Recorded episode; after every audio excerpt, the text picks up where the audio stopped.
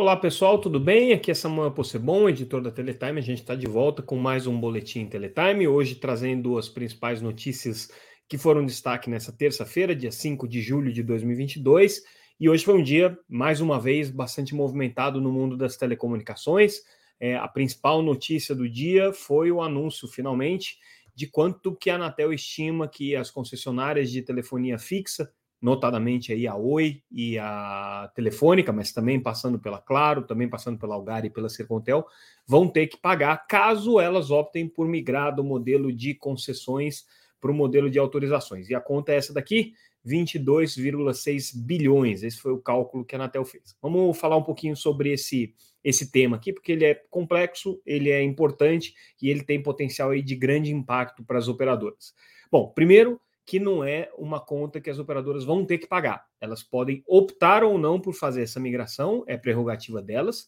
É, essa migração está prevista na mudança de legislação que foi feita em 2019, em que a gente é, viu uma mudança na Lei Geral de Telecomunicações, com a aprovação da Lei 13798, é, aliás, 879, perdão, é, e aí, com essa mudança na legislação, permitiu-se então que as concessionárias de telefonia fixa fizessem a migração para o modelo de autorização que tem muito menos é, obrigações regulatórias, a carga é regulatória muito, muito menor, as empresas podem é, assumir definitivamente os bens reversíveis que hoje ficam de alguma maneira vinculados à concessão, né? então tem alguns benefícios aí para as empresas de telefonia fixa.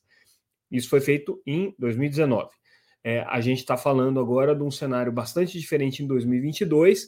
A Anatel levou esse tempo todo para poder fazer essa conta de quanto é que valeria essa migração. Essa migração necessariamente tem que ser convertida em obrigações que as empresas vão assumir, é, seja na prestação de serviço de banda larga, seja na continuidade do serviço de telefonia fixa. E aí é uma conta alta, é uma conta que, se a gente for segregar por operadora, dá mais ou menos 12 bilhões para a Oi, que é a mais afetada, porque tem tanto a Telemar quanto a Brasil Telecom, né, que eram as duas concessionárias originais. Então, somando é, o, o, o, cálculo para as duas empresas, a Oi teria aí um, uma conta de 12,1, é, quase 12,2 é, bilhões de reais. A segunda, obviamente, é a Vivo, que é a segunda maior concessionária, com 7,7 bilhões de reais de, é, na conta da Anatel para poder fazer essa migração.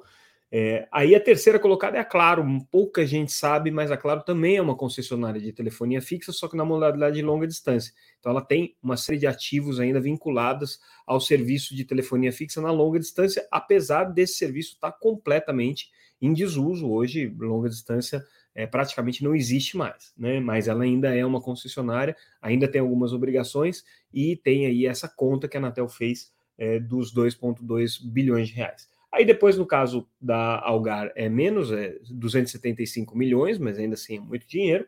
E na Sercontel, 167 milhões. Lembrando que a Sercontel acabou de ser adquirida aí pelo grupo é, do empresário Nelson Tanuri. Bom, como é que a Anatel chegou nessa conta? Tá? Ela tem uma fórmula que já tinha sido aprovada há algum tempo atrás, essa metodologia ela prevaleceu agora, que basicamente considera é, quanto que as empresas pagariam pelas concessões ainda no, no, no a cada dois anos, que tem um, um valor que tem que ser pago para a União por essa concessão, é, calcula é, o valor dos bens reversíveis e calcula eventuais é, episódios aí de desequilíbrio da concessão. Isso é o que entra na conta de uma maneira geral. É, o que, que, pesou mais aqui, que faz o valor ficar nesse montante, é obviamente o valor dos bens reversíveis, que são aqueles bens vinculados à concessão e que são necessários para a continuidade do serviço. Então, quando acabar a concessão, o governo precisa ter acesso, a União ou quem ela conceder, precisa ter acesso a esses bens para poder continuar prestando serviço de, de, STS, eh, de telefonia fixa, do STS, STFC. Eh, Bom, é, a Anatel fez uma conta que ela pegou, a, a gente já tinha dado essa notícia aqui, pegou o, a conta do meio. Então, não é nem a conta que dava uma, é, um saldo maior, né, que daria aí na casa dos 45 bilhões de reais, pelo que a gente estava sabendo, a Anatel ainda não confirmou esse número, mas a gente sabe que é alguma coisa por aí, é, nem o menor, que daria alguma coisa aí na casa dos, dos 10 a 15 é, bilhões de reais. Então ela pegou o caminho do meio aí, como a gente havia noticiado. Como é que ela chegou nessa conta? É, e por que, que ela ficou tão salgada? Basicamente, a Anatel pegou os bens reversíveis, verificou se eles estavam contabilmente bem é, contabilizados ali no, no, no, na relação de bens reversíveis, né, que é um, um documento que as operadoras têm que entregar para a Anatel, e atualizou esses valores pelo índice é, da construção. É, então, o, o índice é, da construção civil foi usado como uma, um atualizador aí desse, desses valores, e a Anatel chegou nessa conta aí fracionada por empresas. Isso aí ainda vai ter que passar pelo Tribunal de Contas da União, no final do ano, é, a Anatel vai chegar ao número definitivo, apresentar isso para as empresas, depois que o TCU é, analisar, e aí elas têm até abril do ano que vem, se o cronograma não mudar, para dizer se querem ou não querem migrar.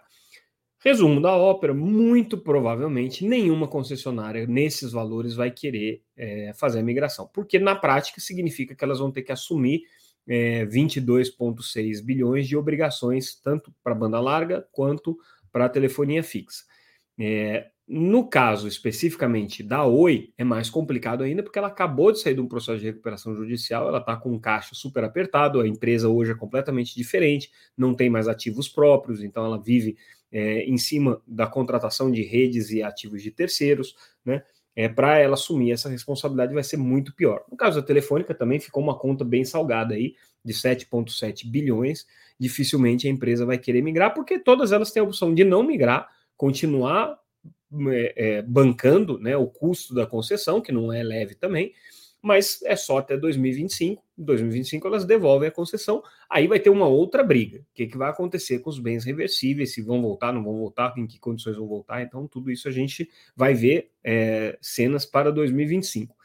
Por enquanto, elas têm que tomar essa decisão. Então, o que, que a Anatel está usando ali como é, cenoura para fazer com que as empresas se interessem por isso? Primeiro, é, as obrigações de telefonia fixa que elas vão ter que manter vão ser abatidas aí desses valores. Essa é uma boa iniciativa. A segunda, que é a mais importante, a Anatel está prevendo uma cláusula é, de abatimento caso a arbitragem seja é, negativa à União. Relembrando o que é arbitragem. As concessionárias entraram numa corte arbitral, como está previsto nos contratos de concessão, contra a União, dizendo que durante esses últimos 25 anos houve é, vários episódios aí de desequilíbrio do contrato de concessão, então passando aí uma, uma, uma conta para a União da casa de 36 é, bilhões de reais. Então, essa arbitragem pode dizer que, no final das contas, a União deve para as concessionárias um valor aí bilionário né, de 30 bilhões, 20 bilhões, enfim, as perícias ainda vão ser realizadas e a, a corte arbitral precisa ou não dar razão para as operadoras. Então, vai ter uma cláusula em que o que a arbitragem decidir vai ser abatido desse saldo que a Anatel está colocando. A Anatel chegou numa conta aí, olhando assim, de uma maneira fria, que parece ser uma conta para dar zero a zero a hora que vier o resultado da arbitragem, e aí as concessionárias não terem obrigação nenhuma né, para fazerem essa migração e poderem pelo menos continuar prestando o serviço para que ele não tenha é, que ser prestado pelo governo. Porque se as concessionárias devolvem essa concessão para o governo, é, como é um serviço público, é obrigação da União é, manter a prestação do serviço. E aí vai ser um embrólio, porque você vai ter que voltar com os bens reversíveis, a empresa que vai ser contratada pela União para prestar esse serviço pode ou não ter interesse naquilo, e se não tiver, a própria União tem que prestar diretamente. Então, é um, é um problema.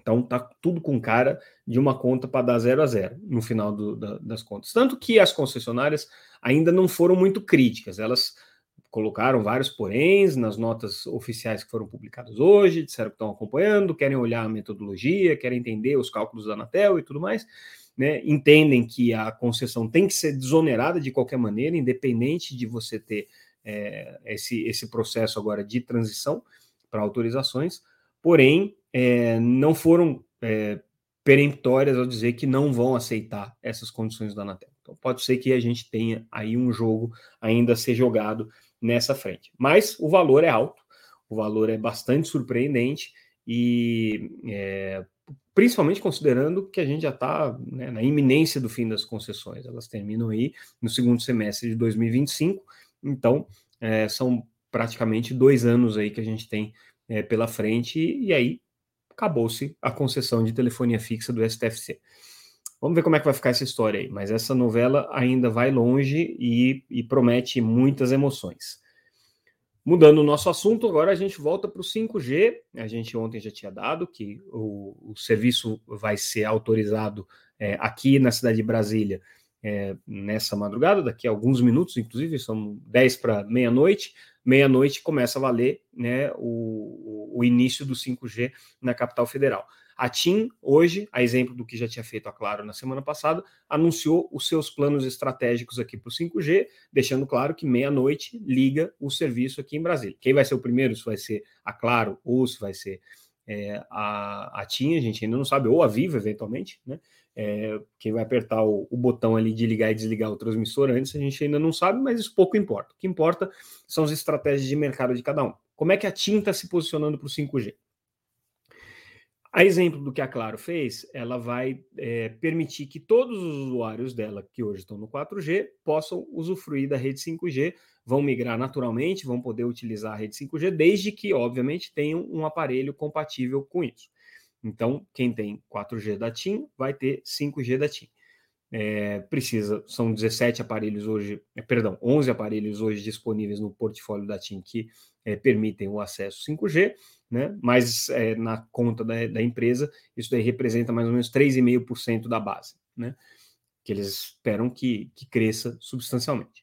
Pois bem, é, a, o plano da TIM é começar com isso, mas ela já anunciou que vai ter um pacotinho é, que eles estão chamando de booster aqui, um, um pacotinho para turbinar é, os planos de 4G atuais, que vai dar direito ao usuário a migrar não só para a rede 5G, mais especificamente para utilizar as funcionalidades do Core Standalone, que é o 5G puro, né, com uma infraestrutura técnica só dedicada ao 5G, sem compartilhamento de nada com o 4G. Então, é, esse pacotinho adicional, pelo período de 12 meses, vai ser gratuito. É, os clientes têm até três meses para poder se é, inscrever nesse, nesse pacote. Depois disso, ele vai custar em torno aí de 20 reais, eles ainda estão calculando e ele vai trazer algumas funcionalidades, por exemplo, jogos online. Já tem uma parceria com uma empresa de jogos que vai trazer aí alguns títulos é, importantes, como Fortnite, GTA V, enfim, né, outros títulos que a TIM pretende trazer, que por conta do 5G ter uma latência muito baixa, é, tem essa, essa, esse apelo, né? São jogos que exigem latência baixa para que a jogabilidade fique razoável. Então, esse vai ser um dos serviços. No futuro vai ter alguma coisa de realidade virtual que eles ainda vão anunciar. É, e, além de tudo isso, vem ainda com uma franquia adicional de dados de 50 GB. Então, qualquer que seja o plano é, ao que esse pacotinho adicional seja adicionado, ele vai ganhar 50 GB. Né? É, essa é a proposta da TIM para conseguir ganhar valor com o consumidor. Eles ainda estão apostando, claro, no mercado B2B, todo mundo né, vê o mercado corporativo como uma grande oportunidade para o 5G. Eles entendem que o 5G vai fazer com que os investimentos se paguem mais rápido, sejam menos pesados e se paguem mais rápido. Então, existe aí uma melhora na condição que o investimento é, do investimento que a operadora faz, né? E, obviamente, é, a, a, expectativa de que se cresça aí na, na oferta de serviços, que essa é, a, é, o princípio básico aqui da TIM. É, então, eles estão trabalhando nessa linha, e essa, em, de maneira bastante resumida, é a estratégia deles para o 5G. Mais detalhes estão lá nas nossas matérias, então acompanhe lá no site www.teletime.com.br, tem lá um pouco mais é, pormenorizado essa estratégia deles. Falando em 5G, Belo Horizonte deve ser a próxima cidade a ser desligada, tanto que hoje é a EAF, que é a entidade que foi desligada, não, perdão, a ter o 3,5, a faixa de 3,5 autorizada para o 5G. É, em Belo Horizonte, a entidade é, administradora da faixa, a EAF, já começou a fazer a instalação dos filtros e a distribuição dos kits, que são condições necessárias para que você possa ter é, a ativação do 5G na faixa de 3,5 GHz já começou lá em Belo Horizonte. Mudando de assunto, o CNI divulgou um estudo hoje em que calcula os benefícios do 5G em 81 bilhões de reais até 2030. CNI é a Confederação Nacional da Indústria, muito interessada nesse assunto, principalmente por conta de indústria 4.0, de automação é, de fábricas, e tem brigado muito junto à Anatel para que a Anatel libere espectro para redes privativas. Então, setor industrial aqui fortemente é, atento ao 5G e projetando aqui um, um, um, um ganho, né, uma agregação de valor de 81 bilhões até 2030. O Ministério também deu um pouco mais de detalhes sobre é, recursos do FUST, ontem numa audiência que aconteceu na Câmara. É, o dado é que eles estão otimistas de que eles vão conseguir gastar 700 milhões de reais previstos no orçamento para o FUST esse ano. Né? Então ainda não começou a sair esse dinheiro, tem um monte de entraves ainda pela frente, mas o diretor do Ministério das Comunicações, Wilson Ellis, que é responsável por esse assunto, está bastante otimista que vai ser possível liberar esses recursos até lá. E aí, para a gente finalizar, a OneWeb, é, que é uma empresa operadora de satélite de órbita baixa, concorrente da Starlink, do Elon Musk, também trouxe planos aí para o Brasil. Eles receberam recentemente é, a outorga da Anatel, né, para operar no Brasil, para ter a sua constelação funcional aqui no Brasil. A proposta deles é um pouco diferente da proposta da Starlink, porque eles não vão para o consumidor final. A estratégia deles é vender é, para empresas que vão revender esses serviços ou vender para governos, né, fazer a venda para segmentos corporativos aí. Então a OneWeb, que é pioneira nesse mercado de é, órbita baixa, começaram inclusive antes da Starlink, é, e claro, são mais, mais modestos, não tem aquela é, megalomania do, do, do, do Elon Musk, é, mas com planos aí já anunciados para o Brasil, também confiram lá no site os detalhes sobre essa estratégia deles. E aí, com isso, pessoal, a gente encerra por aqui. Ficamos é, com o nosso boletim é, nessa terça-feira e amanhã, quarta-feira, a gente volta com mais um boletim Teletime com as principais notícias do mercado de telecomunicações que vocês encontram lá no nosso site www.teletime.com.br, também nas redes sociais sempre como arroba Teletime News. Eu fico por aqui, sou Samuel Possebon, encerrando a nossa transmissão de hoje e amanhã a gente volta com mais um Boletim Teletime. Mais uma vez, obrigado pela audiência de sempre e pela atenção de vocês. Até mais, pessoal.